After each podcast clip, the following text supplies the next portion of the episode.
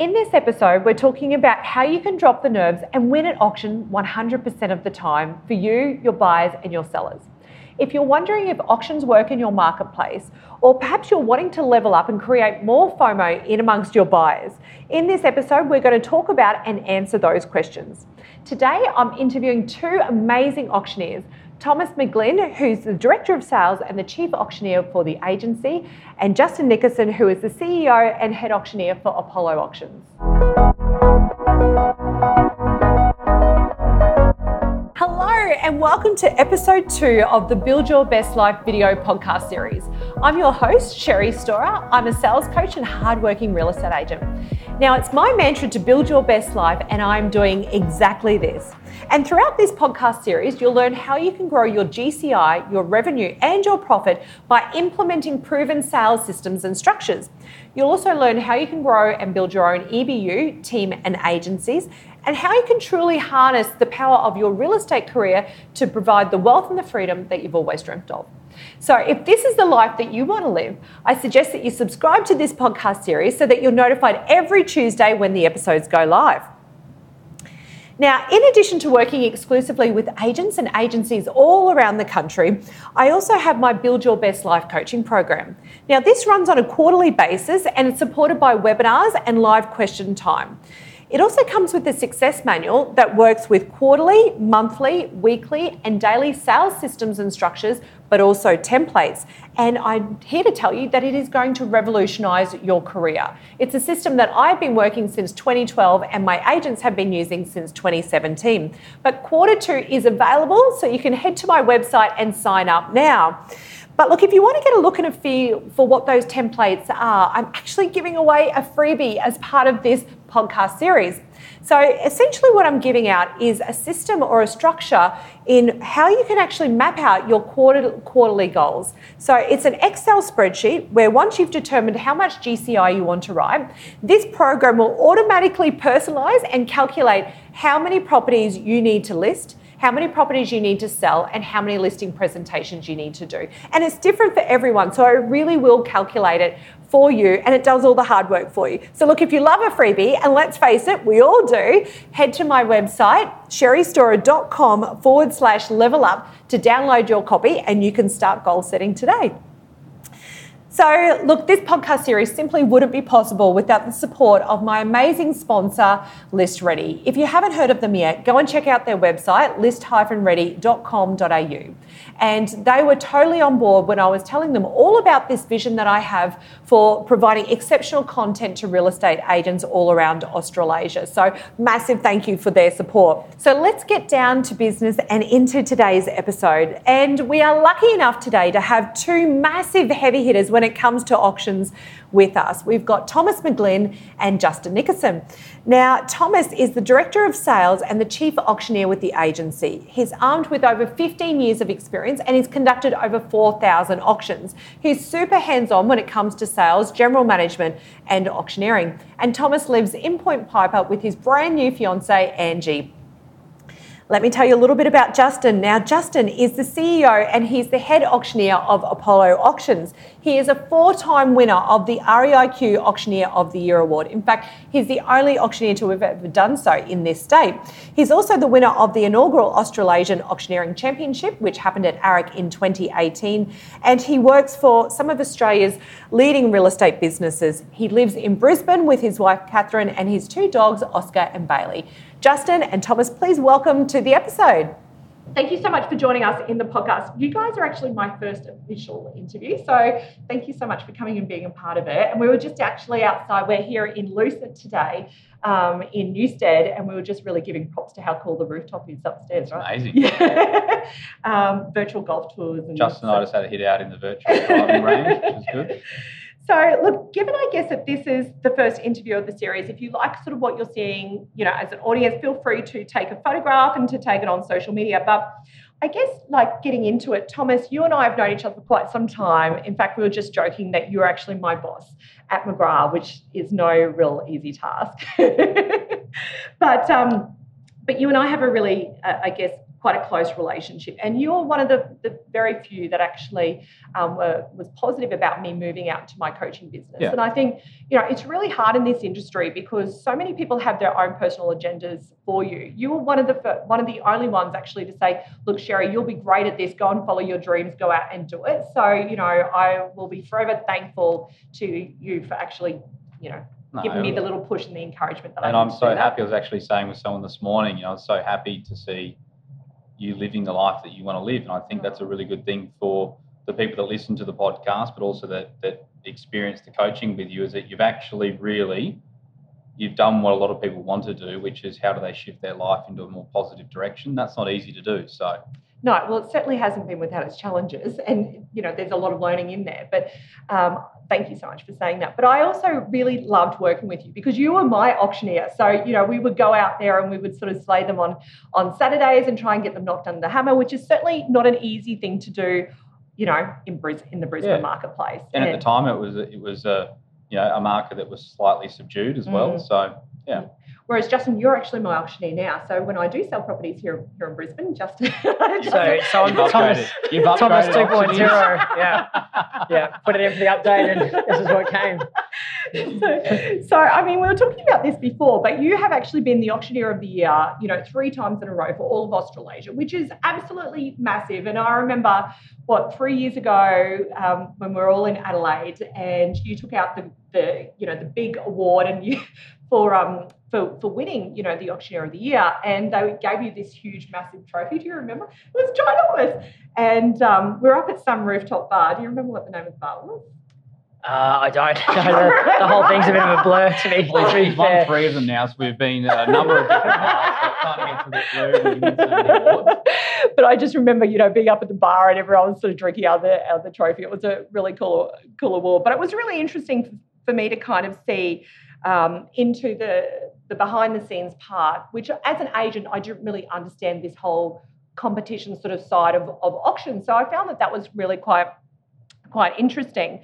But I think, you know, today in our podcast, I really want to get into, I guess, the art of the auction. And I want to talk a lot about, you know, what it is that we can really do to step up because in an industry where we're all operating in completely different marketplaces. Sometimes auctions work and sometimes they don't. And I mean, Thomas, you're working in a marketplace where auction is kind of like almost the go to strategy, right? In Sydney, yeah. Yeah. But equally, I spent a lot of time in Perth where it's, it's, it's literally the furthest thing from a lot of agents' minds Mm, because of the market being similar to how Brisbane was three or four years ago. So yeah. it's interesting, Mm. the auction process in terms of how people use it.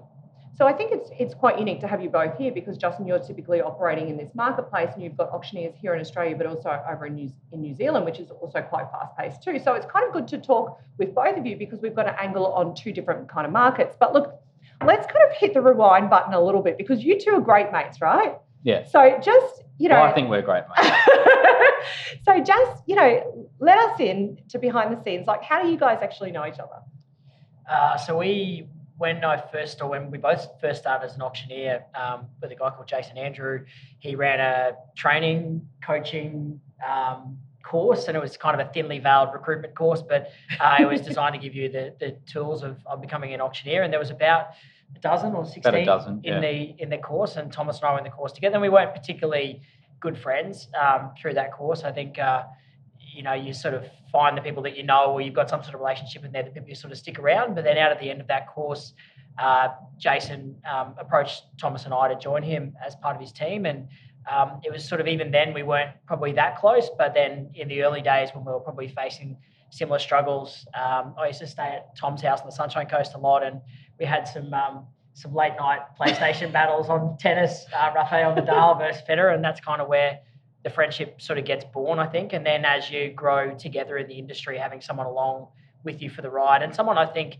um, you said before, there's always someone or people have different agendas for you. Mm. Being able to call someone who understands the industry, who doesn't have an agenda other than they want the best for you, is pretty rare. And I think Mm. that's probably where, um, or for me anyway, the friendship has been so great because um, he is that person we talk every Saturday, um, generally without fail between auctions, and then and probably most days or every couple of days we chat as well. Yeah, awesome. So when was this? When were you sort of doing your course? 2009, I Okay. think it quite- was. so Maybe the back end of 2008, start of 2009. Mm. Yeah, yeah. It seems like a like it seems like a long time ago now. What is even now? though it's not. We were only 15 at the time. It Um, looks- it looked 11. Yeah, yeah. um, um, we get we actually get a lot of people think we're brothers everywhere, which is hilarious. Not even that. Um, People think we're the same person. So Sometimes all people the time, someone will come to me and say, "How's how's the things in Sydney?" And, yeah, good. people have congratulated me on winning the award, and I actually just at the Thank very time I was going, "Thank you very much." um, but uh, yeah, it started at that particular point, and um, that was a really good. That was a really good time of our lives. You know, I, I think that that particular point, it was the middle of the GFC. Mm, We were both agents. We'd been we'd been quite successful as agents, and then the global financial crisis sort of occurred, and you know, a lot of people I think had to take a little bit of a, a look inside and see what they actually wanted to do. And at the time, probably we didn't have the um, uh, maybe the empathy needed to be able to educate owners in the way that you had to at that particular time. What was funny though was you become an auctioneer and you're the one that has to have those That's hard right. conversations. So it was kind of like out of the frying pan into the fire. But um, I think that was a, a really good time of our life. We learned a lot in that particular Yeah. time. We worked extremely hard. Um, Has that and, changed? Uh, no, I guys still- are I still hard think- I think you never have to stop working hard. Doesn't matter. It doesn't matter where you get to. But I, I think at that particular point too, you get to you get to test out a lot of the skills that you want to be able to, to, to use and Mm. so forth. And it was a really good time. I always think the kind of I think when you're ascending or when you're starting to build a career or, or building anything, that's generally the most exciting time. Like it's Mm. like if you're learning a new skill. Um, one of the things I'm doing at the moment, which is quite funny, is I'm learning. Well, I'm not even learning. I'm failing at hot yoga, and I reckon this is the most exciting part when you're really bad at it, but you can actually see that you're getting better slowly but surely. Um, and I think that's that time of our life was such an exciting time because um, you know we were learning new skills, we were creating new relationships. Uh, we had a couple of overseas holidays together. Like it was just that period in your life when there's just kind of everything's possible. You know, Yeah. there's so many possibilities that are aligned, and and in the end, really, we've sort of gone on different paths to a certain extent, but um, we both have a similar foundation, I think, which is cool. Yeah. I think it is really interesting looking at the paths that you've taken in your in your career because obviously, you know, with Apollo Auctions, you what now have seven auctioneers in Australia and two over in, in New Zealand, and Yeah. You chose to obviously open your own business. And Thomas, you know, you've obviously taken very much a, a lead management position, you know, and you're now considered to be one of the, the greatest thought leaders in Australian real estate. I know I tell everyone who says that, and I know you'd hate hearing that, you but it's very started that. true. You started. He loves it. But I mean, you know, tell, tell us a little bit about why you chose this journey. I mean, why did you choose to go down this this route of, of management? Um, I don't necessarily think that it was a, a- like at, at first. It wasn't something that I decided this is what I'm going to do. And I mean, Justin and I had very probably very similar goals at, at the start of our auctioneering careers, and that was to you know win the REIQ award, you know win the Australasians and. The thing that Justin and I did, we were at every single competition. We'd go to New Zealand together and watch their competition, and always strive for that. Um, and I, I guess, I guess for me, uh, the big thing that happened for me was that I, I at the time wanted to try and round out my skills in terms of Mm. what I was doing. But and so I, I, I also I think this happens a lot too. You meet certain people and they're able to help you and so forth. And I Influenced your direction. yeah, and I met three people um, Matt LaHood, Jeff Lucas, and John McGrath. At the time, all three of them worked at McGrath. Um, and they played a big part in terms of probably maneuvering and, and, and, slightly guiding me into a different direction. Um, Can I add editorial comment here? what? I, I remember I remember when Thomas had to make this decision um, whether he was going to sort of stay auctioneering and doing what he was doing or, or go into that corporate path in McGrath. And I remember we were in New Zealand Yeah. and Thomas had the worst case of mouth ulcers ever because of the stress of this decision. You remember that? Well, yeah. Well, I'm I'm naturally am a worrier. I Yeah. worry about things. I think that's actually I've learned over the years that's an endearing um, characteristic. But at the time, when you're sort of coming through big decisions and you haven't had to make a huge amount of big decisions in your life, you're working with your best mate. You know, Jason and, and myself and Justin also worked really well together.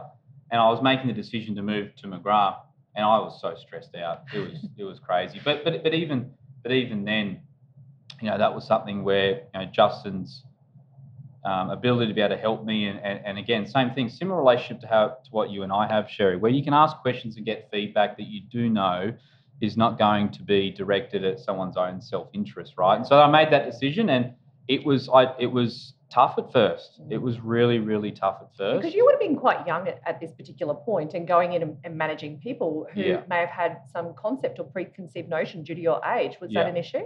Um, it was an issue for me Mm, was it? in my head Okay. for sure.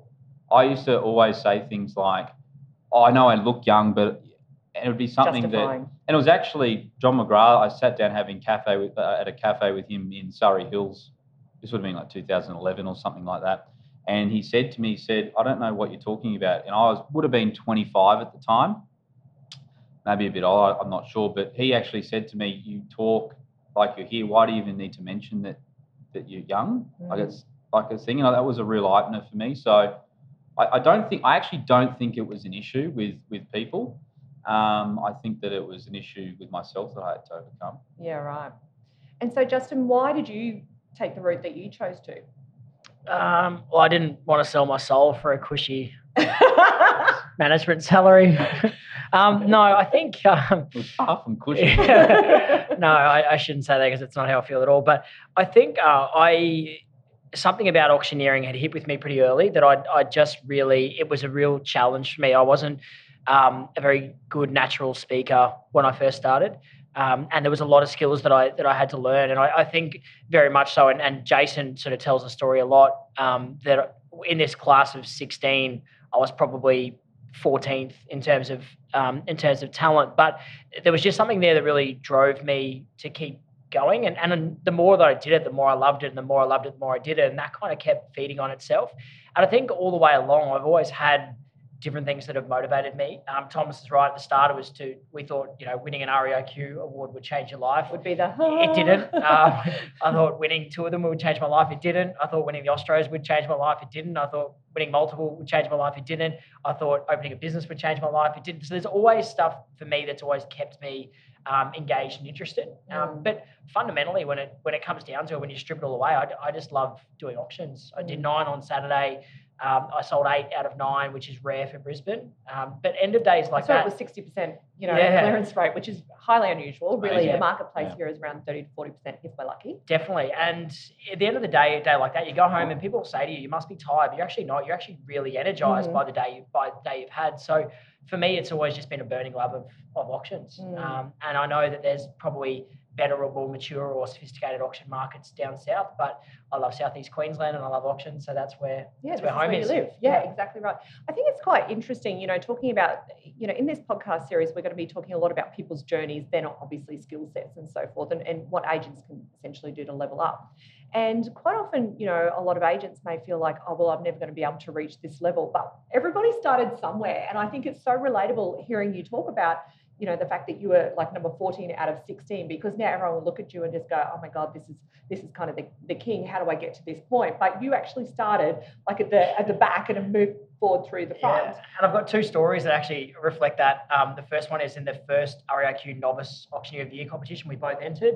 Um, went up, I was about sixth, I think, in the order. Went up, thought I killed it, stepped off, spoke to Jason, and I said, How'd I go? And he said, I've probably got you about fifth at the moment. So little things like that is you you you realize that how far back you start from. But we actually found one day. So Jason's a very good example. Jason Andrew. Hi, Um, Jason, if you're listening, by yeah, the way. Sure he is. He doesn't, doesn't miss an episode um, he's a very talented auctioneer, and we came up and saw him right when he was at the peak of his powers. Mm. And we thought, gee, this guy just must have been born into auctioneering. And anyway, one day at his house, do you remember this? We found an old Yeah. CD of his first training course with Dane Atherton, and he was hopeless, like hopeless. Terrible. Yeah, but it showed that with Growth. actual growth and hard work and improvement and the right coaching and helping, Mm. then improvement is possible. Mm.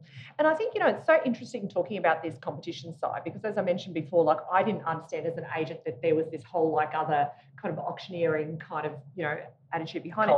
Yeah, it, and it really is. I mean, do you find, do you believe that that has made a difference for you in your career in terms of winning all of these awards with agents wanting to enlist your business? Because really they're buying into you, they're buying your service because they've done, you know, two weeks or four weeks or five weeks of, of hard work to actually you know, get the property listed and actually get to that auction day. They want to make sure they've got an auctioneer that's going to close it. Yeah. I mean, do you feel like that has been beneficial to building your profile and your business? Um, I think it's improved my skill set um, competing in competitions. I always had this belief that when I, if I won a competition, my phone would be ringing off the hook, um, and it didn't happen. What has happened though, I think, is it's added it's added credibility. So when I call Mm. people, they generally maybe have heard of me, uh, but probably more importantly is when an agent, when I go in to meet a vendor before an auction, probably nine times out of ten, the agent will say or the vendor will say, "I've heard a lot about you. I've heard that you're the best and you've won this." And should, pretty much whatever you say then becomes the plan. because it's been edified. That's Yeah. right. Whereas our first, you know, first couple of years, you're battling against not only the fact that you're not called many auctions, you also look very young. Mm. Um, so it's definitely added credibility, and I think credibility. If the agent feels like the vendor has credibility in you, then it's going to be easy to book you next time. Yeah. Look, I I I know every single year that you run an auction auction comp, and I guess again from an agent's point of view, we don't necessarily see that this is this is necessarily important, but it is really important to training and to growth as auctioneers, right? Can Yep. you tell us a bit about around that? Yeah, I just think we've got a we've all got a responsibility that if if we're able to help and develop other people as we've been helped or developed, then we Mm. should do that. Um, and all the way coming up through my auctioneering, there's there's countless people that have poured time, um, you know, energy, effort, um, mental energy into into helping me. So that's my way of being able to put a platform in place so the next lot of people can come through and help. And and you know, Thomas has come and been a judge for the last couple of years, and he's already committed this year, so he can't get out of it again now that he's it's been verbalised. And I think it was two years ago, right? You Which were, was yeah, you were judge. That's right. Yeah. Yep. Um, so you know, it doesn't. It's not just me, although I lay the platform for it. There's a Mm. whole lot of people who put a lot of time and effort into it, um, and But- that's just a way of helping other auctioneers.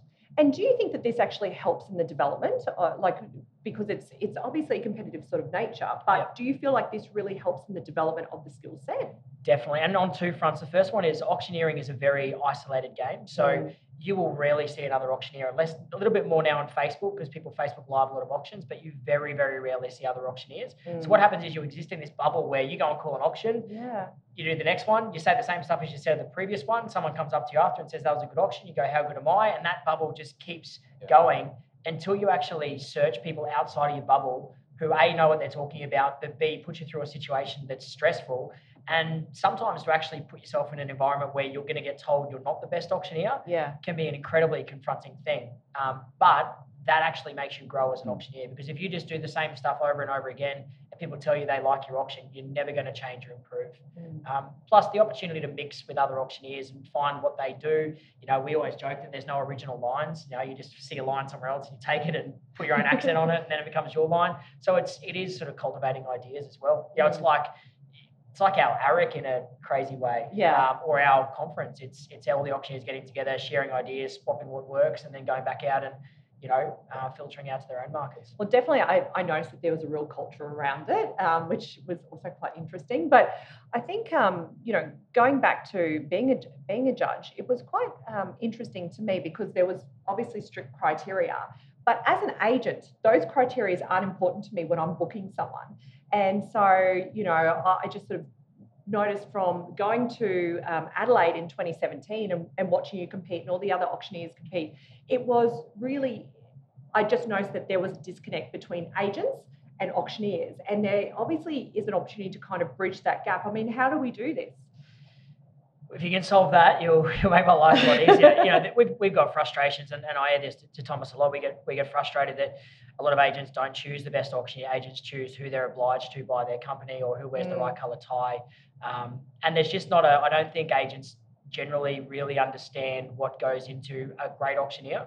Um, yeah, we, we have people all the time that they'll say, "Oh, I use this person." They'll say, "Oh, he's a great auctioneer," and you go, "Well, is he?" You know, like under what sort of criteria would you identify that person? But it's about relationships. You know, you guys would see it all the time that vendors will choose a certain agent because the relationship they've got with the agent, not Mm. because they're the best agent. Mm. You know, um, the agent can be the, the have all the awards, have all the sales um, sold signs up, um, do the best marketing, Mm. but they know him because the person around the corner met them and it's his cousin or something, so they're going to sell through them. yeah. I think it's an educational thing. I mean, a lot of people, and I think it's a really good thing. A lot of the competitions, which I'm heavily involved at the REI New South Wales and then at the Australasian level this year, but in regards to judging, but a lot of, and we try now and get as much um, involvement from people on the ground, such as yourself at the Apollo comp, I, I think that, and a lot of the time you will see the people who aren't really that educated auctioneering, Mm. they will tend to score or evaluate someone on likability, and likability is 100% important,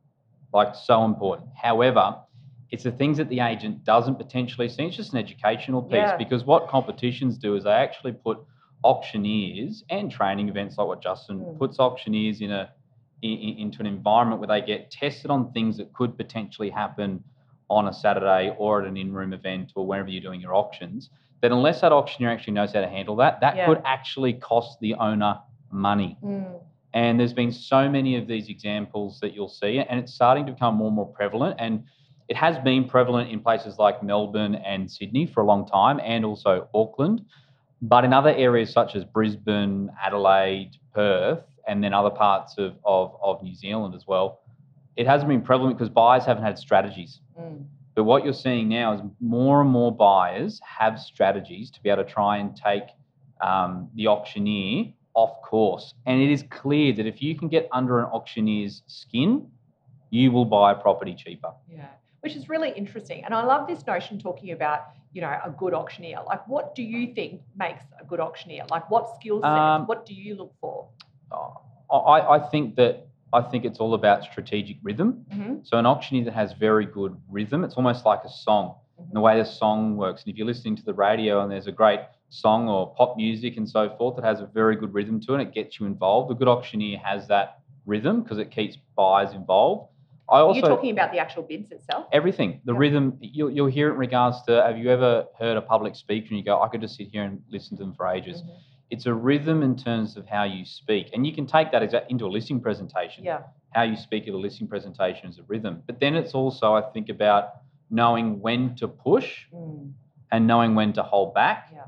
and knowing those critical times. And that that's intuition sometimes. And you only get intuition by practice. Like Justin talked about it earlier. You know, they say that to master a particular technique or a, or a skill, you've got to give it 10,000 hours of practice. And that's why he's the master because he's practiced more than anyone I know. Mm. So I think that that's the stuff that some agents don't see, and they will pick on likability. And yes, that is so important. But if the person's likable, but they rock up on the day and they get caught in a situation that they just simply cannot handle, Yeah. at an auction on a Saturday, and we've been in this situation before, Sherry, you and I, where something happens, whether or not a buyer's done something wrong, whether or not they've asked a question that's very, very tricky. If the auctioneer doesn't know how to handle that in that split second, it could be the difference between not just a good price and a bad price. It can be the difference between selling Settling. and not selling. yeah. I, I reckon the easiest thing to determine between an average auctioneer and a good auctioneer is a lack of repetition. Mm. I think what you'll see with um, average auctioneers or people that don't treat it as a career, they treat it as a hobby, is they'll say the same thing over and over again. They'll repeat the bid over and over again. There's just repetition comes into it. Um, and I think the good auctioneers have an ability to call a unique auction every single time they call an auction because they rely on things that are happening in the crowd to, to bounce off. But um, that's actually what Thomas just said there is one of the best answers I think I've heard. Uh, was a strategic rhythm. Strategic. rhythm. I love that. That's good. really good. Yeah. I'm going to use that. That's going to be my original now. Yeah. I've copied your plenty. I've copied plenty. but I think, you know, just going back to that first foray for me back in 2017 in, in Adelaide, and it really was quite eye opening, I have to be honest. And I remember at that particular time, and it was three years ago now, but I, you know, there was a big gala event on one night, and you know, after you have been been crowned, and we, it was at the museum. You probably remember, Yeah. and we were sort of doing a tour, and I was talking to one of the judges, and it was all men who were all judges. There were no female participants. And there was actually in the school comp, there was actually a girl who won the school comp, remember? Um, but anyway, but I was just chatting to the to the judge, and I was just actually quite, I'd never was really puzzled by it actually. And I just said to him, you know, why why are there no female auctioneers? And legitimately, this judge had been, um, and no names, but had been, you know, there judging, I think, for around 20 years. And he literally said that women have a, a physical disability with being able to call auctions. And I just was like quite perplexed at this, and I just really didn't understand it. I said, "What, whatever do you mean?" And was trying to be super polite because I wanted the answer. And he told me that women weren't able to project their voices. I mean, what? That was three years ago. I do feel like the industry is moving on to some extent, and, and even in your comp, we're seeing women. That's in, just in like there. like that's something that just makes me. Yep. It- like that's that, that's just embarrassing for our It, profession. it actually really is. But this this is somebody who's who's literally judging this competition. Mm. Um, what was great to see last year at the Australasians was the fact that you know there was a finalist in in Jenna Dunley. Which hi Jenna, if, if you're watching or listening to Doesn't this, miss an episode, Jenna. you know, she's somebody who I am super passionate about. I know that she's starting to speak a lot more and get more auctions. She's done my 90 day mentoring program, but I just love the support that, you know, she had from the community for her actually getting up on on stage. Do you feel like there, that there's more desire from the the industry, like from the auctioneering sort of chapter for more judge more female judges and, you know, more females actually, you know, yeah, competing? I think so. There's been there has been female competitors in the past, um, but they haven't generally had a lot of success. Mm. Um, but now there's a female judge last year uh, out of the ACT, uh, Sandra Masters. Jenna made the final for the first time ever as a female. So I, I just think the um, what we call what they are the archaic opinions, which are opinions like that. Um, hopefully that person isn't the judge this year and is listening to this podcast because that might set my chances of winning up in flames. But I think they're they're archaic opinions, but I actually don't think like yes, definitely that's that's an auctioneering thing, but I think that's also a societal thing. Like how many opinions now that have held like that around lots of things are now changing because they Mm. have to. Um, Mm. And auctioneering will sure as heck forward align with that. Yeah. That the more females there are calling auctions, the better. The more diverse our auctioneering workforce is, the better.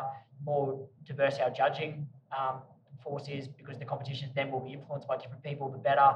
Um, and that's just the way that we've got to keep evolving. Yeah. I just find that so funny though, Sherry. Like you, you, you, you go out into the field and there's at least just as many women bidding and buying property as there are men. Correct. You know, So I think I think that that is a problem across real estate, but it's not just real estate. It's it's it's it's business in Mm. general. But what you are seeing is you are seeing that change. And but I know I've spoken about this at, at a few of your events. Is that it, it is up to it is up to people that are in leadership positions in certain sectors of our industry to stand up and give equal opportunity to everyone Mm. not just not just women but you know young women young men all sorts of people. Give equal opportunity to people to be able to have a go. Because like justin and i were talking about earlier like unless i was very very lucky you know when we when we decided to step out and become auctioneers from being sales agents my my family own a business up on the sunshine coast and and, and damien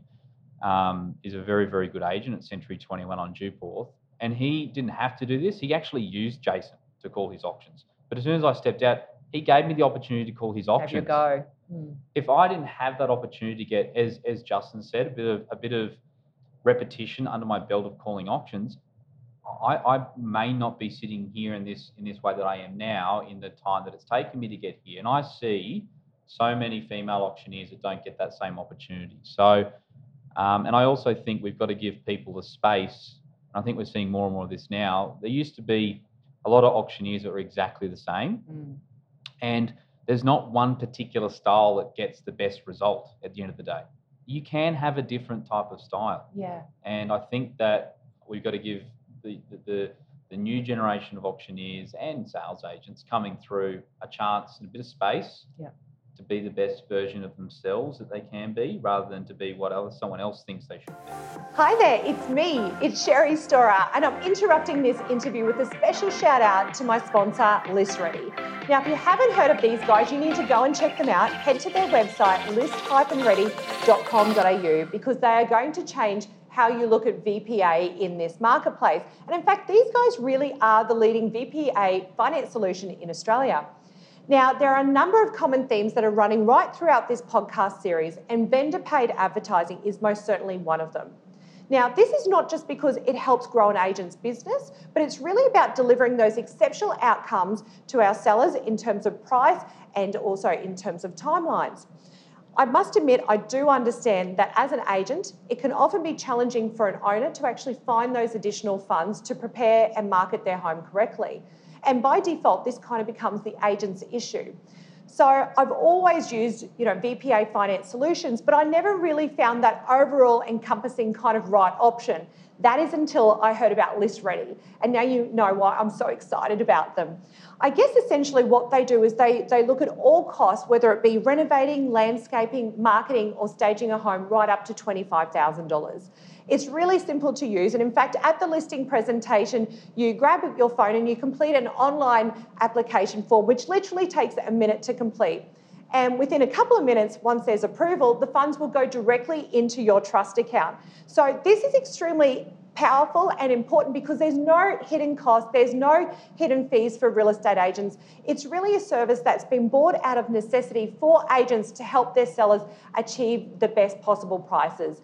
And in fact, it is actually List Ready's mission statement to actually provide and be the best value for vendors. So look, if you haven't already, go and check out their website, list-ready.com.au, or alternatively, give them a call on 1300 25 44 18. Well, I absolutely love the fact that we're talking about this because as an industry, we are really slow to embrace change. And, you know, I talk a lot about the fact that we're stuck in the in the 80s. But, you know, this is exactly what needs to happen. We need to pop our head up. We need to look at new technology. We need to look at different ways to embrace things to move forward to get the best results for our clients. But I think, you know, let's now, you know, change sort of tact, I suppose, and let's talk about auction strategy. Like, what do you think are the best possible tips that you can give to run um, a successful auction campaign? Thomas, let's hit with you first. Oh, again, same sort of thing we are just talking about. I, have had the I've had the real pleasure of getting around Australia and, and seeing so many different marketplaces, and then you know through the help of Justin and me, sort of going on, on his coattails over into New Zealand with some of his contacts and seeing how they operate. The auction vehicle is a totally different vehicle for different people in different mm. markets. Mm. It the way that an agent operating in Paddington in Sydney um, doing auctions might be completely different to the way that the auction vehicle is used to get the best result for the owner yeah. at Paddington and Brisbane.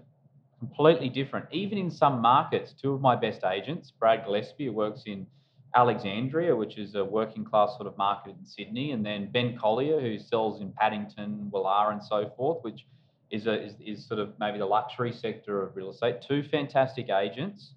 They run their auctions completely differently. So first thing I'd say is don't don't think that you've you've you, you can't do auctions in your area because you don't have five people wanting to buy the property. Mm. I would also say you're going to have to operate outside your comfort zone. Yep. And that is the best thing about auctions because as agents, you need a bit of self accountability, and auctions actually provide that. Yeah. Because when you list a private treaty, no one really knows what's going on week to week except for you and the owner. Whereas when you list an auction, the whole community takes notice, right? Yeah. So I think that you're going to have to be prepared to step outside the comfort zone. But I mean, Justin, like you see this a lot as well in terms of the markets you operate in, is that a lot of people have a preconceived idea about what auctions are, and they don't do them because they think that they need to run them like Sydney or Melbourne runs. Yeah, that's exactly right. People um, watch the block and that's their exposure and they think, well, I can't run auctions. And Tom's exactly right. Can't have auctions because I'm not going to have five bidders for the property. But uh, Tom, and he's he's on fire with his answers today. He's um, a couple of crackers there. But I just think it's also an understanding around the reasons why you're taking that property to auction. Mm. Are you taking the property to auction because you believe there's going to be strong competition? Or are you taking the property to auction because you need an unconditional contract? Or are you taking the property to auction because pricing in that marketplace is really difficult and you don't want to make a pricing mistake? Are you taking the property to auction because you don't want to sell it in a week and then have three weeks of trying to find your next listing, instead trying to leverage and, and not only get the best price but also get your next listing? So there's just so many different applications for it that again, if we talk about archaic thoughts, that that notion of the reason why I take a property to auction is because I'm a buyer's falling over themselves and I want competition and sell it. Well, that's that's cool if you sell in Paddington or yeah. Woollahra, but how many markets are really genuinely like that every single time? Mm. Um, particularly here in Southeast Queensland, not many at all. So I think it's an understanding and appreciation of why you take it to auction, um, and then a skill set inside and understanding that yep, it's going to hold me accountable. Yep, it's going to take me out of my comfort zone. Uh, but both of those things are good things for agents. Um, you know, you can suffer in silence or you can succeed in silence. But if you run an auction campaign, the benefits are going to be there for sure. Yeah, and I think what's so interesting is that there is no one approach fits all in terms of campaign length or time or anything like that. So, you know, you might even be talking about in Sydney, you know, those two markets might be quite different. So they might fluctuate. You might choose to say, okay, we're going to run a three week or we're going to run a two week or we're going to run a four week. Or in Queensland, like in, for me, with a lot of my prestige properties, when I take them to market, it's a, a four week, you know, print campaign with an auction on the on the fifth. Um, so you've got to do what's going to work in for your particular marketplace. I don't I don't disagree with what you're sort of saying, but I do think you know there is a, a case for creating you know FOMO you know with your buyers, right? Because this is what it's what it's all about. And I think that you know there's been different strategies you know in years gone by about you know starting off too low and keeping people in that probably shouldn't be a part of the, the campaign. But there are lots of things that you can do to kind of create this competition, this excitement. So what do you think that they that they are, Justin? Um, I'm going to start by saying something else before I get to that. I think we meet buyers all the time that say they hate buying at auctions, mm. and you feel like saying to them, "So you must love multiple offers then." Yeah. You know, get one chance, go in a dark room, sign your name here, have a guess at what the other person's going to offer, if there is actually even another person, and then sit in silence and wait for the answer to come. That's a terrible way to buy a property. You know, mm. transparency is such a good thing. Um, I think we create FOMO with buyers or, or we create competition with buyers um, by engaging you. You engage buyers and, and you use in your advertising, particularly motivation. You know, the great thing about auctions, I think, is that auctions have inbuilt motivation. No one ever sees a property go to auction and say, "No, nah, they're taking that to auction because the vendor wants too much." Mm. Never happens. People assume because it's going to auction that there's a realistic and motivated seller, which in 99 times out of 100 it is. So use that to your advantage um, when you talk about things uh, around the, the, contract, if you if you're going to talk to the um, to the buyers, say, look, um, we need a settlement date on this property the 28th of March. Therefore, the property is going to auction on the 29th um, of February because they need an unconditional contract that's going to settle on the 28th of March. Saying that alone says everything to buyers. Mm. It says my seller needs it sold. They need a cash unconditional contract, and there's a time deadline. So that's that's more powerful dialogue than you know the old dialogue, which is try and bait them in low and then get them there and then yeah. rely on competition to, to level things out. There's much better ways of, of doing things. So, what about you, Thomas? What do you suggest for creating that competition between buyers and creating that real emotional connection? Well, I think the biggest thing we've got to look at this day and age is that I don't know. When I first got into real estate in 2004, there you know was there was a significant difference between different businesses and how different agents operated. Mm now there's not so much. There's been know. a real level up, hasn't there, in professionalism? Everyone does great photos. Mm. Everyone is on realestate.com. Mm. Everyone is on domain.com. You know, everyone's got their own database. You know, there's agents now also, heaps of agents that could probably sell auctions just with their own buyer database. It's that good, right? So everyone's pretty similar when it comes to that. The real difference is the negotiation. That is that that is that is what an owner is paying you for. And I think that the auction method is the best way to publicly portray your negotiation skills. So, in terms of creating FOMO, that is the best way because you don't have a seller that's got a, a, a fixed price and you don't have a buyer coming in looking at that fixed price. So, you've got a willing buyer potentially coming to the table and you've got a willing seller at that particular stage, you're able to have a conversation without anything really feeling like anyone feeling like they're being painted into a corner. So that's how you create FOMO. Now, if there's if you're working in a marketplace where you've only got you've only got one buyer coming in and they're mm. they're the ones they're in competition with the seller. Yeah. Just as much as they're in competition with a with another buyer, they're also equally in competition with a date. And I think that does help a lot. Um, and, and, and I do believe that I do believe that a buyer will pay more when they're in competition with good energy, and the best auction agents have a lot of good energy. You know, it's sort of like you create create that, you're going to get the best possible yeah, price. So. That sort of fear of loss. But I think it's it's pretty common. A lot of agents feel really uncomfortable about auctions, and they get so wound up in the actual auction itself. And you know, um, I know even when I go to auctions and I see the agent looking so nervous, whether they've got bidders or they or they don't. And I think you know, an auction really is a showpiece, and you know, you guys get that, you understand that. But I also think that the agents need to understand that this is the time when you're actually on show in front of a whole marketplace you know, smile, pretend like everything's great, even if you're not feeling that. But really, you know, one of the biggest things that I'll, I, I tell agents is you have no reason to be nervous if you've done the work. The only reason why you should be nervous is if you haven't and you're feeling guilty as because you actually have not followed up every single lead. But you know, it is very common for agents or a seller wanting to cancel a, an auction um, if they don't feel that there's any bidders. And I know Thomas, I remember a particular time where we had a seller, I had a very difficult um, seller here in New Farm, who um, just we had issues around personality. I think the fact that I was a woman. Do you know who I'm talking about? I in so. Sydney Street. Yeah. And we actually, he wanted to cancel the auction. And we actually got in the car and we drove up to Noosa and we, we went and had a meeting with him to, to convince him to keep the auction on track because we just knew if he cancelled the, the auction, it was going to send a message out to the marketplace that no one wanted to buy it. So we ended up taking it to auction uh, the next day. We drove up on a Friday afternoon. Do you remember? Yeah, yeah. Yeah. And I was just smashing out the calls on, on the car on the way there. And um, and you wouldn't believe it. Somebody just turned up and registered to, to bid. Do you remember? Yeah, I was like, there you go. That's exactly why you should never cancel an auction. But I mean, you must get this all the time where people want to cancel the auctions. What do you say to them? don't. um, and it's a bit funny because you know, we, as an auctioneer, you get rewarded if they cancel it because you, you get paid and you don't have to For turn nothing. up and Yeah. you get a coffee break or a toilet break as your day as it may pan out. But you're exactly right. No one ever sees a cancelled auction and says, Mm. "Well, they must have had too much interest on that one. That's why they've cancelled it." It straight away hands all the power post auction across to the buyers to sit back and say, "Well, we know we're in a, favourable position to buy the property because there's no other interest." And you're exactly right. If if you run the auction, there's a chance you might sell it. It may be the one in a hundred, it may be the one in a thousand. There's a chance you may sell it. But I tell you what, if you cancel the auction, I can guarantee you're not going to sell it. and at the very worst, you're going to have a mega open home. Yeah. Auctions attract more people, so at the very least, you're going to be able to stimulate um, the listing heading forward. So. Mm.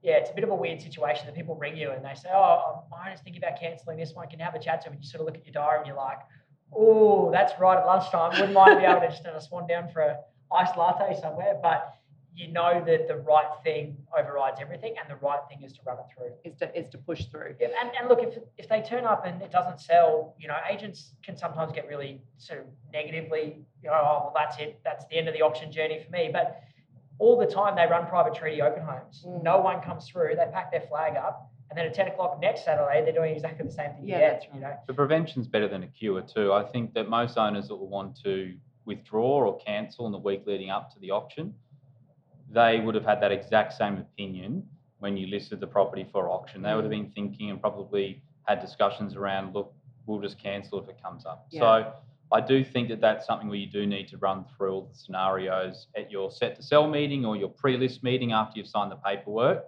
and run through the benefits Mm. of if we get to the last week of the campaign, we're looking light on the ground with genuine buyers who are saying they're going to be here bidding. This is why we still run. Yeah. And generally, what's hilarious is that people probably find this surprising, even though the auction clearance rate's nearly 85% in Sydney. I had an auction on the weekend that that their seller wanted to cancel. Right. It was the best open home they ever had. We didn't have any registrations, but I was still able to present the property in a really positive way. And all of a sudden, you've got energy, and energy flows through into a post auction negotiation. And, and then you've got a seller who's saying, you know what, I'm so glad that you actually went through all the different scenarios and convinced me to run it. I, I, I do think a lot of agents, I, I loved what you said, Sherry, there, because most of the agents are scared of what they don't know Mm. and they're judging what they don't understand. As either A, they don't understand the process, and if they don't understand the process, speak to your auctioneer and talk through that. But if you are worried because you haven't put in the work, well, that yeah, you should have a bit of a kick up your backside saying you haven't done the work. And you should be losing the listing, you know? So If you get to if you get to the auction day and you've you've done the work, you'll never be sweating. Mm. You, you know, so But I love what you say there because I think it's incredibly powerful about how you set up the auction to start with. And I I think depending on the on the marketplace, but realistically, even if you're in a boom marketplace, you should be saying this to your sellers, where you should be saying, look, it doesn't matter whether the property sells before, under the hammer, or afterwards. And you know, the auction itself is just actually the auction itself. It's an 11 minute process. But I think quite often we get caught up in that because we watch shows like The Block and so forth, which highlight, you know, how exciting an auction can be. But it's not always the case. So I think if you do set it up in the correct way, then really that's the power of the seller feeling comfortable. Okay, we're coming up to the week beforehand. We don't actually have any interest at the level that we want or any interest at all. They actually understand it's not a cancellation. Hmm. But on the day, you know, when you've only got one bidder or you've got no bidders, and I mean, how many times did we have to do this, Mm. Thomas, where we would literally go there here in, in Brisbane, we go to a beautiful property. I've literally called the whole marketplace and everyone is coming, you know, all the neighborhood, the whole building's coming, and we've got no one. I'm telling you, we've got to be there. I mean, what, as an auctioneer, what really, you know, do you expect the agent to kind of do to keep up with that presence of what you're portraying to the marketplace in how to sell that property that at that moment? Uh, if, if, if, if, if I'm doing an auction, there's one bidder on the property, I'd expect the agent to know everything about that buyer. I'd expect to know what they've offered on previous properties, if they've bid on other auctions, have they bid at an auction before, how long have they been looking in the market, where are they at with their pre-approval on finance, what have they had for breakfast that morning, everything. Yeah. Because if you've got if you've got a buyer that you've got really good information on, you then have the ability to use the truth as the best form of negotiation Yeah. because if you actually if you actually just peel everything back and you look at the benefits for buyers and sellers with buying and selling via auction if you get to that particular point where a buyer is the only person who's going to be there registered on the day that is actually the if i was going to buy real estate and i found myself in a position where i was the only registered bidder on the day i would love that Mm. because you get to negotiate exclusively with the owner without any competition. But you don't know what might happen afterwards, and that is the actual fact. We've seen it happen heaps, right? So, what I'd expect my agents that I work with is to be, I don't want it to be like I, I, Peter Kakos, who's my general manager in Victoria. He used, he, he- actually, I think he actually said this to us at a training session we did like in 2010 with him when he was doing stuff with um, Jason and us. But he said real estate's not like that. Thank God you're here show that used to be on television where you'd get all dressed up and the actor would like knock on the door and they'd open the door and he wouldn't know what they're they're walking into and everyone would go thank God you're here and they'd have to try and maneuver for the situation. Mm. Real estate isn't that. Yeah. You literally, if you are educated and you ask the right questions, you've got the information, you can actually pull a deal together, whether or not you got one bidder, whether or not you got five bidders. So I'd, I'd expect all of my agents, and in fact, even if they've got one, two, three, four, five, to know everything about that buyer, Mm. especially in a one bidder negotiation, and al- always to act calmly.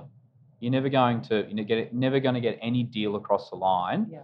if if if it's written all over your face that there's only one person on this, and oh my god, I need this deal, and oh my god, the seller's going to be absolutely just on me, I need the commission on this one, and all that different sort of stuff. Mm.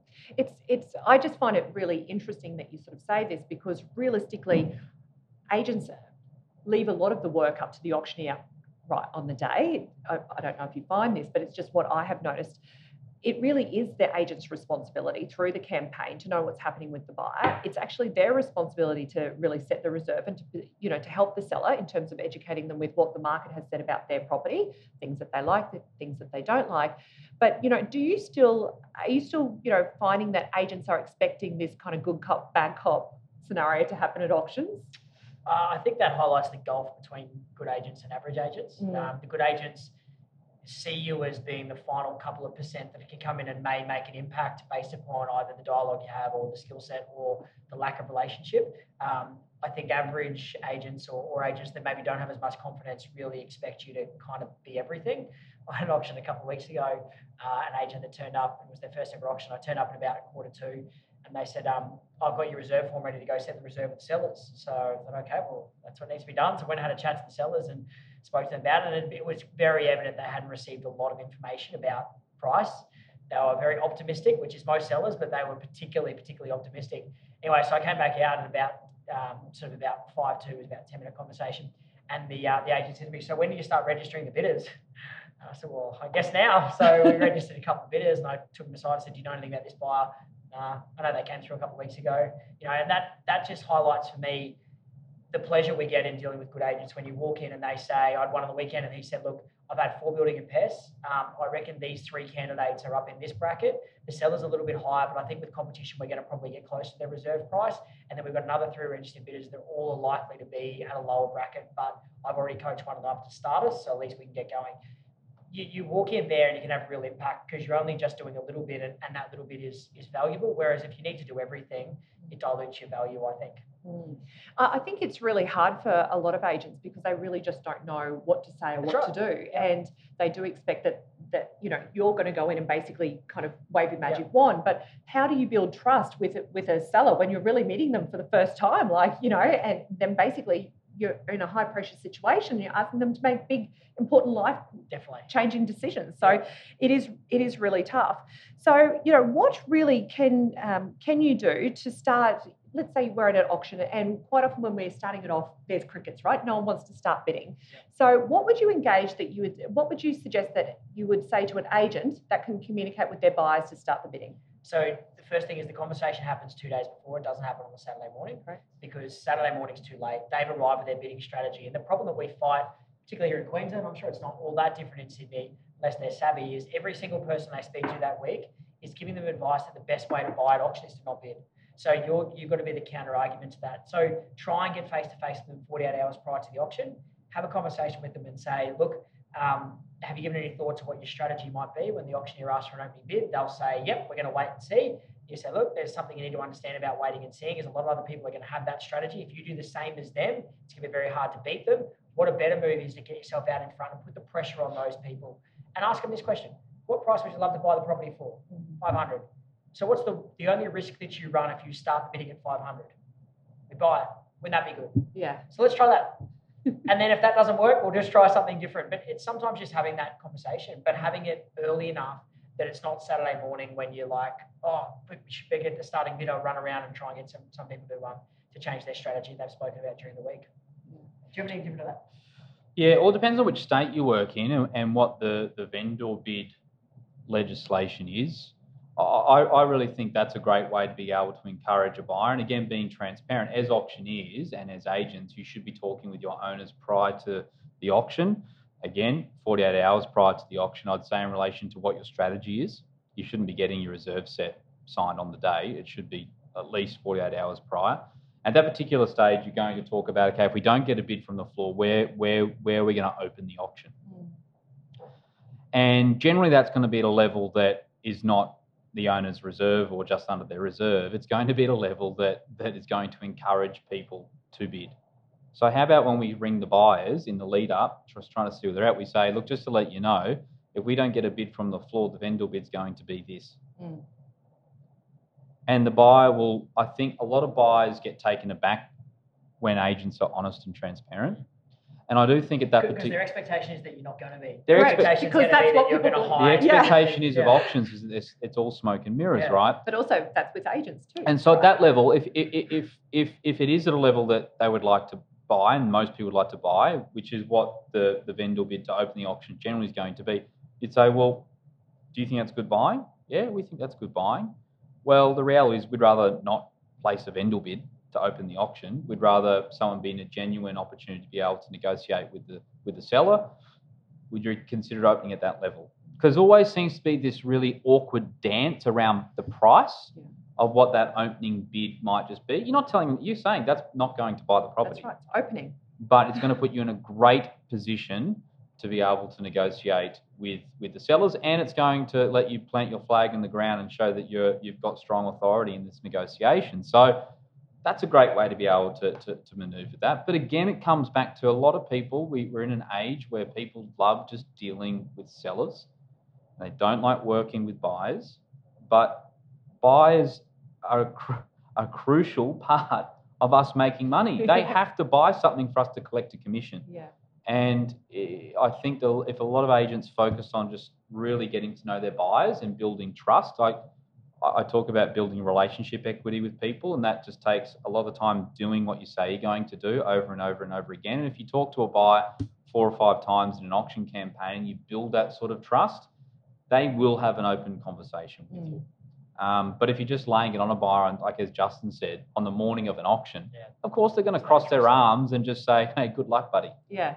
Well, So- it's us versus them Yeah. instead of actually going for the main goal, which is actually to help them secure the property. So one thing, Joey, just on that is I, I think realistically you should be setting your reserve ideally 96 to 72 hours out. Mhm. And then from the moment you set the reserve, you almost say to the sellers, look, I won't be in contact with you as much the next couple of days because I'm going to be doing all my efforts on the buyers. Because this last 72 hours, once the seller set the reserve, you can't really influence what they're going to do. The next influence piece is going to come on the day when you go bidding. But that last 72 hours is so critical for your buyers, Mm. like so critical because they're that's when they're going to get a negative building and pest report. That's when their friend's cousin who did their real estate license back in 73 told them that you never buy at auction. You know, they're going to have all this negative. So We've heard, last, we've heard from the neighbours that they want yeah. hundred Yeah. thousand dollars more than they actually want. Spend your last 72 hours with your buyers and focused only on your buyers. Let the seller take care of themselves until auction day. But I think this is this for me is incredibly powerful stuff because this is the stuff that agents get really nervous about. It's like, oh, there's there's no one there to bid, and you know, then we start to see this old-fashioned notion about giving away bottles of champagne and all those sorts of things to start it off. It shouldn't matter. You should be giving away a bottle of champagne for them actually purchasing the property. So, I've always know- wondered on that. If we place an auctioneer's bid, do we get the champagne? I know. I, I You've been love, missing out all these a years. champagne. Straight out the gate. Angie would love more bottles of champagne. I bet, but Sherry, on, on, on that, it's interesting just because that is a strategy that you see a lot, yeah, especially in Sydney. You see that a lot in terms You of people. see that give- in Sydney? Yeah, people Wow. giving out the bottle of champagne. And again, this goes back to I'm all for people doing what they think's great for their market, and I'll never judge people on what their strategy is. But when uh, right at the top of the podcast, I said the best auctioneers have strategic rhythm, and sometimes that opening bid can can click off a great strategic rhythm rather than clapping someone. The champagne's got to be walked over. That's time that kind of deflates a little bit of tension, an interesting point. and you need tension to create competitive energy. yeah, As long as it's in that that that rhythm that we talked about. So, just food for thought on that, I guess. I like it. Sounds good. So, I mean, you two are quite competitive, and are you competitive in amongst yourselves? Um, not not necessarily. I think I think um, you know, and I'll and I'll openly say it. Like, um, you know, when Justin won the Australasian in Alice Springs for the first time, and it had been something that he'd worked Yeah. he'd worked so hard for to get to that particular point. point, and because I'd been there on that journey with him, and I felt that I'd you know been there and also had worked hard because it was something that you know eh, that was one of the best times of of of of, of my career. I think watching him do that, you know, and um, that was really really cool. So I guess that's been the best part of our relationship, and I, I think that that's what a lot of people could possibly learn from. Like, there's a great book out there. I, I forget who calls it. And it's called Ego is the Enemy, and I think if you learn to drop your ego and you learn to just help people, like it, it means a lot Mm. there. So yes, although in the in the early days when we were playing that tennis on PlayStation, and I was Roger Federer and Rafael Nadal. At that particular point, Rafael Nadal hadn't won 19 majors, and I thought I was killing it as Rafa as um, Roger Federer. We definitely were competitive. I think so. Once we stayed up until like one o'clock in the morning. Like, Like- like Karen told us to go. Yeah, go to bed. Yeah. It's like no, one more, one more, one more. No, we are pretty competitive. We obviously we, we both we play a lot of sport. We used to play a lot of sport, and um, um, we still love that sort of stuff, and I think that helps. But I think that competition can also be a really healthy thing if if it's in a way where you don't have have the ego. Mm. Yeah. But I remember that time too, because obviously you were, you know, we were working together in 2016. Was it 2016 in Alice Springs? Yeah. Yeah. And I just remember like you actually winning it. I remember seeing all the photos, and I remember it was literally like you'd won it, Thomas. You know, Yeah. Justin, you'd won it. But, and But it and was- yeah, it was like, and it, and it said it sounds flippant to say, but it actually genuinely like, Yeah. Um, you know, Thomas has, has been a power of help in not only just the day-to-day conversations, but particularly when you prepare for competitions. He's been the person that you run material past, you do run throughs with, throws questions at you, you you ask which tie you should wear, you know.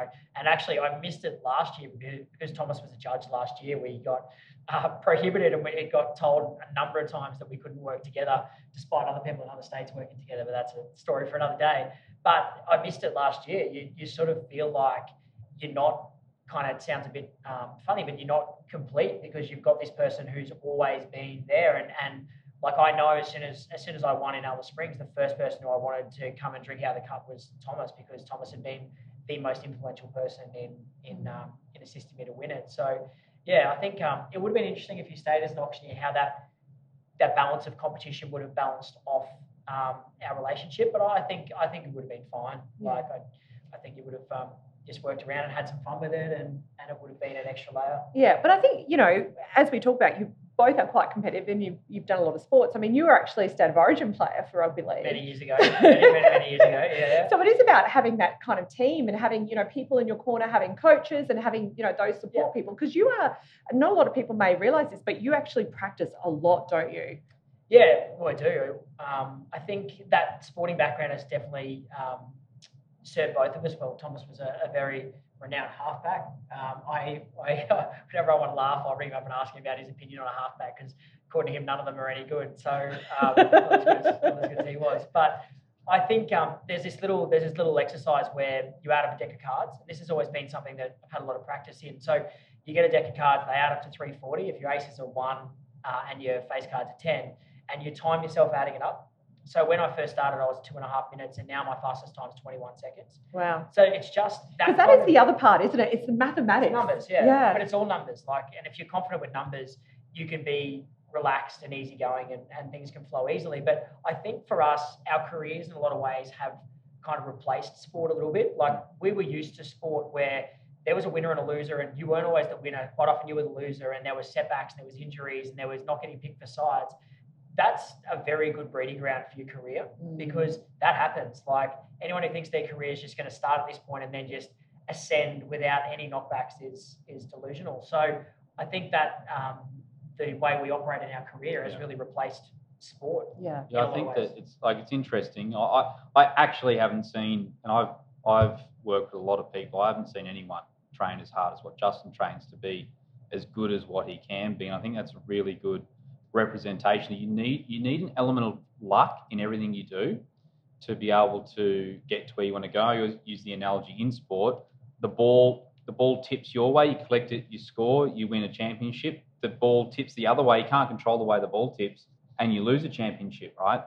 And the thing is though, you you know, the whole notion is you can create your own luck. So when you practice so much and when you put that effort into it, like Justin's done, you're kind of expanding the surface area of of, of allowing luck to go your way Yeah. if that makes sense. And a lot of people don't look at it like that this day and age. They're looking for the one opportunity that's going to change it all Mm. rather than putting themselves out there in that way. And plenty of setbacks. Like I remember Justin competed in a competition in, in Auckland and he came off the stage and, and and was just blowing up deluxe. And he came straight to me. I said, mate, you're, stu- you're stuffed up. And like he was, it, and I think that that particular point as well, you learn from that. I think that mm. that's, you know, competition is, is, is a good thing if you if you harness it in the right way. Yeah. Well, I think it's it's quite interesting because we're talking here about the actual auction, but really for a lot of agents, the listing presentation is the competition. Like this is the championship, this is the Yeah. go-to. Yet we don't practice our listing presentation at all. Most agents don't even have an elevator pitch. So, you know, it's quite interesting to hear the two of you talk about practicing and getting this absolutely, you know, perfect. Um, and, and I think that could be really applied to the listing presentation for agents Definitely. too. I my mantra has always been, and doesn't matter whether it's a competition or a real auction, that if I if I've done all I can in my preparation and I stand up and something goes out of my control and goes badly, then that's just what happens. But I'll never let someone else out prepare me for that situation. And I think it's the same with agents. Like agents should be practicing things like objections and listing presentation dialogues because you don't want to do an objection for the first time when there's a $17,000 commission on the line. Totally. You want to do it in your sales meeting when you fumble your answer or you say the wrong thing and you stuff it up and it doesn't mean anything. Um, so we always say, and we say this to our auctioneers, but practice this stuff when the bullets aren't flying, because when they are flying, the stakes are too high to be to be doing things Mm. where you're not 100% sure. Yeah, and it's not uncomfortable and it's not embarrassing. This is actually your job. It's your job. You're a professional It's at it. job, yeah. exactly Um, right. You know, if we had to go to uni for three years and practice listing presentations and dialogues and objections and law, you know, I think everyone would be in a better place. But that's just um, how our occupation is constructed. yeah. So what's next for the two of you, Thomas? What's next for you? I just want to keep making all the people that I work with get better. You know, that's how Justin and I talk about this all the time, and I think it's important to realign your goals and so forth. I'm coming up to a stage in my life, similar journey to where Justin is with his life now, in terms of you know trying to start a family probably and all those different sort of things. So that creates a totally different Not together. No, just to be clear, that's not together. so um but um uh, look my mantra has always been that whatever you do do it with everything you've got and make sure that you leave somewhere better off than when, when you first got to it. And that generally in, in what I like to do now is seeing people grow and, and helping them. So I'll keep doing that. The agency is doing amazing things and, you know, I just want to make sure that I'm, you know, delivering upon the things that we, we want to do. And yeah, not much Love more it. than that. Justin, what about you? Um, yeah, I think it's just uh, continuing to strive to improve our business and what we do, um, but also, you know, and Thomas mentioned it, balance is a big thing now. Um, it's balancing your time of of investing in your career, but also ensuring that your family life is is a priority for you. Um, you know, and I, I think the transition for me is going to be, particularly when when a family comes, is having all day Saturday calling auctions, all day Sunday calling auctions is not going to be a feasible thing. So looking at the way of transitioning away from that will be a challenge um, because it's all I've known for a decade um, is doing that. So I think that'll that'll be a nice challenge, but there's there's plenty of stuff um, in front. But I, I get I really enjoy working with agents, and, and I'm I'm lucky that in the last decade we've built up some some great relationships with agents um, in Brisbane and, and on the Gold Coast. So I think just continuing to cultivate those relationships and, and grow some more. And um, it's funny, you, the year always sort of pans out what it has in what it has in plan for you. So just dealing whatever comes along the way. Look, I have to tell you, it is very strange not working Saturdays. So when you've done it your whole life and then all of a sudden you're sort of not working quite as hard, it, it is it is quite strange. So look, you know, where can we find you both? If, if, if you know viewers and, and those that are tuning in have loved loved listening to you today, where they where can they find you? I'm most I'm most prevalent on LinkedIn and Instagram. So um, just Thomas McGlynn on LinkedIn. I think if for those that aren't, LinkedIn's a place a lot of agents should be operating. Uh, and on Instagram, it's just my name at Thomas McGlynn, T H O M A S M C G L Y N N. Um, if you want to catch my biannual posts on Instagram, you can go there uh, at Justin Nickerson, J U S T I N N I C K E R S O N. Uh, but my Facebook's where most of my uh, my stuff happens. So uh, we do a lot of live auctions and things on that. So just search me, Justin Nickerson. Haven't updated my profile picture since about 2012, I think. Um, better head of hair then, so I'm just leaving it as it is. but also too, people can obviously follow the company. Yes, You know. Apollo Auctions Australia or Apollo Auction New Zealand if you happen to go from the other side of the ditch. Wonderful. And look, we'll save all of these in in our show notes. So look, team, thank you so much for joining us today. So, what a way to start our interviews and our podcast series. And I'm super excited about today. In fact, I'm loving that we saw behind the scenes of Justin and Thomas's friendship. And it's really interesting to see how two careers have gone on quite different paths. But there's been so much gold for us in terms of auctions and how we can really improve our strategies. So, look, a big, massive thank you to Justin and Thomas for coming on board and being our first interview in the Build Your Best Life video podcast series. I'd also like to thank my sponsor, List Ready, who have totally made my podcast dreams come true. Now, for me, it was all about delivering exceptional and free content to real estate agents all around Australasia, and these guys were totally on board. So, thank you, List Ready. Now, let's talk about next week's episode. And it's going to be all about building a celebrity profile and how you can dominate the marketplace and find the edge over your competition. So, yes, I'm going to be talking about digital and how you can improve and build on your online profile, but I'm also going to be sharing about how you can make a physical impact with every interaction in quick and powerful ways. But look, in a fortnight, I have a superstar Australian cast. And drum roll, please. You may have seen them on our television screens on The Block, The Bachelor, and on Love Island. And now you're going to see them here on the Build Your Best Life podcast. So I'm talking to Jesse Rayburn from the agency in Melbourne, who, with his partner Mel, competed and showed that agents do know a thing or two when they appeared on last year's season of The Block.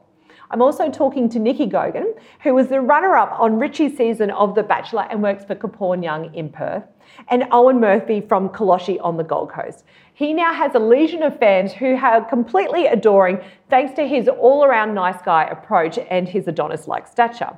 So, for me, I've noticed that there really is a growing trend of real estate agents that are appearing on reality TV shows. So, I'm going to be dissecting whether or not it really is worthwhile going on these television shows in order to build your real estate business.